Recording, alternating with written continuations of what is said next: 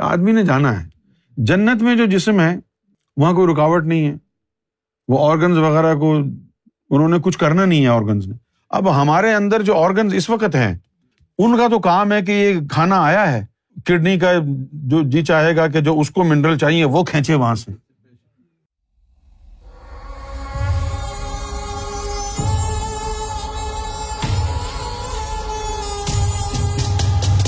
شفات علی خیر پور السلام علیکم۔ اگر اللہ عالم غیب میں چلا جائے، تو کیا اللہ نے جو بنایا ہے، وہ سب ختم ہو جائے گا؟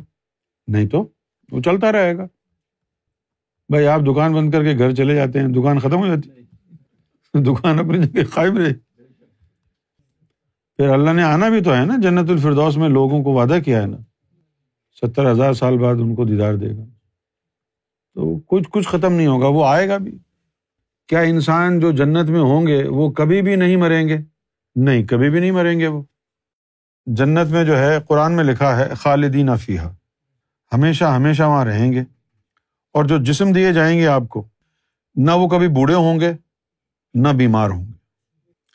اب یہاں تو ہم نے، ہم، اللہ چاہتا نہیں نا کہ زیادہ یہاں رہیں ہم۔ تو اس لیے یہاں پہ رزسٹینس پیدا کی ہے۔ ہاں۔ اب دیکھو نا، یہ اچھی، جو بھی چیز اچھی ہے، اس کے کھانے سے آپ کو بیماری ہو جاتی اب جیسے پراٹھا ہے، کتنا لذیذ ہے۔ بریانی ہے، کیا بگڑ جاتا۔ اگر قدرتی طور پر یہ کارب لیس ہوتے، آدمی مزے سے کھاتا۔ تیل کی چیز کھانے سے دل کو نقصان، ابے بھائی، تیل کا نقصان ہٹا دیتا۔ یہ پانی کو تیل جیسا بنا دیتا، ہم تیل کے پراٹھے کے بجائے پانی کے پراٹھے کھاتے۔ یار باتیں کر لیں۔ تو یہ ساری چیزیں اسی لیے رکھی ہیں تاکہ یہ جلدی جلدی کھا کے بیماروں اور مریں اور واپس جائیں۔ کیونکہ وہ چاہتے نہیں نا کہ آپ زیادہ یہاں رہیں۔ یار اگر آپ ساری زندگی تندرست بھی رہیں تو ستر، پچہتر، اسی کے بعد جو ہے نا وہ جانا ہے آپ نے۔ اسی کی عمر کے بعد۔ ہاں میں وہ بہت زیادہ جی لی اب آپ نے۔ اسی کے ہو گئے نا۔ اب پھر ایسی زندگی کا کیا فائدہ؟ کہ آدمی سے نہ اٹھا جائے، نہ بیٹھا جائے، چڑھ جائے تو اترا نہ جائے، اتر جائے تو چڑھا نہ جائے۔ تو ایسی زندگی کا کیا فائدہ، جینے کا کیا فائدہ؟ اس سے تو بہتر ہے آدمی چلا ہی جائے۔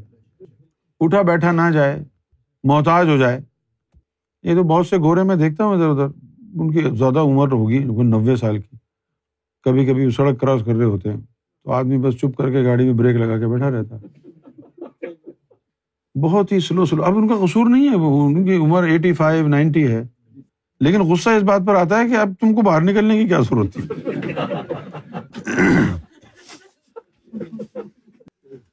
اور وہ بھی لکڑیاں، چھڑیاں پکڑ پکڑ کے جا رہے ہیں۔ ابے بھائی، گھر پہ ہی بیٹھے ہوئے وہ پھر بھی جا رہے ہیں۔ یعنی ان کا قصور نہیں ہے، سلو جا رہے ہیں۔ اب سلو اس لیے جا رہے ہیں کہ وہ عمر کا تقاضا ہے۔ کھڑے بڑی مشکل سے ہوئے ہیں۔ لیکن سوال یہ پیدا ہوتا ہے کہ جب ایسی حالت ہے، اتنی عمر ہے، اب تم نے سب کچھ دیکھ لیا دنیا کا۔ اب بیٹھ کے آرام سے گھر پہ بیٹھو یار۔ آدمی نے جانا ہے۔ جنت میں جو جسم ہے، وہاں کوئی رکاوٹ نہیں ہے۔ وہ آرگنز وغیرہ کو انہوں نے کچھ کرنا نہیں ہے آرگنز نے۔ اب ہمارے اندر جو آرگنز اس وقت ہیں، ان کا تو کام ہے کہ یہ کھانا آیا ہے۔ کڈنی کا جو جی چاہے گا کہ جو اس کو منرل چاہیے، وہ کھینچے وہاں سے۔ لیور کا جی چاہے گا کہ میں آئرن کھینچوں وہاں سے۔ پتے کا جی چاہے گا پینکریاز کا جی چاہے سب جو ہے نا ٹوٹ پڑتے ہیں، جیسے پاکستانی قوم ٹوٹ پڑتی ہے۔ اسی طرح سارے آرگنز وہ کھانے کے پیچھے پڑ جاتے اس کے بعد جو ہے، جو ہمارے نیچے کا حصہ ہے کولائے کا ریکٹم وہ کہتا میرا حصہ کہاں گیا؟ ادھر بھیجو۔ اب ان آرگنس کو تو کام کرنا ہے۔ اس لیے یہ کام کر کر کے، کر کر کے، کر کر کے بےچارے فیل ہو جاتے ہارٹ کا کام ہے آکسیجن دیتا رہے گا آکسیجن دیتا رہے گا آکسیجن دیتا رہے گا۔ اب کتنا وہ روکے گا گند بلا کو؟ اس کے والو بند ہو جاتے ہیں۔ یہی کام کڈنی کا ہے، وہ صاف شفاف کر کے جو ہے نا بھیجتا ہے۔ کڈنی جو ہے وہ کتنے منرلس کو اور کتنے کیمیکلس کو روکے گا۔ روکتے روکتے روکتے کڈنی میں درد ہو جائے گا۔ تو یہ تمام آرگنس جو ہیں یعنی یوزڈ اپ ہوتے رہتے۔ اور وہاں جنت میں جو جسم ہوگا، وہاں کوئی ایسی چیز ہی نہیں کھائے گا جس کے اندر فضول چیز ہو۔ وہاں آرگن سارے چپ کر کے آرام سے بیٹھے رہے اس کو وٹامن کی ضرورت ہے، اس نے وہ پھل لایا، کھا لیا، وہ اس کے اندر کیا توانائی بنی، اس نے کچھ کرنا نہیں ہے ایکسٹریکٹ نہیں کرنا ہے۔ کیونکہ کھانا جب آپ کے اندر گیا، ایک نئی ہانڈی کھل جاتی ہے۔ وہ اسٹمک ایک ہانڈی کی طرح ہوتا ہے۔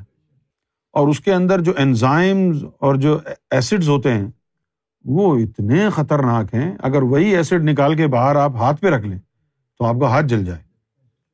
اس لیے وقت پر کھانا ضروری ہے۔ جو وقت پر نہیں کھاتے ہیں، ان کو اسٹمک کا السر ہو جاتا ہے۔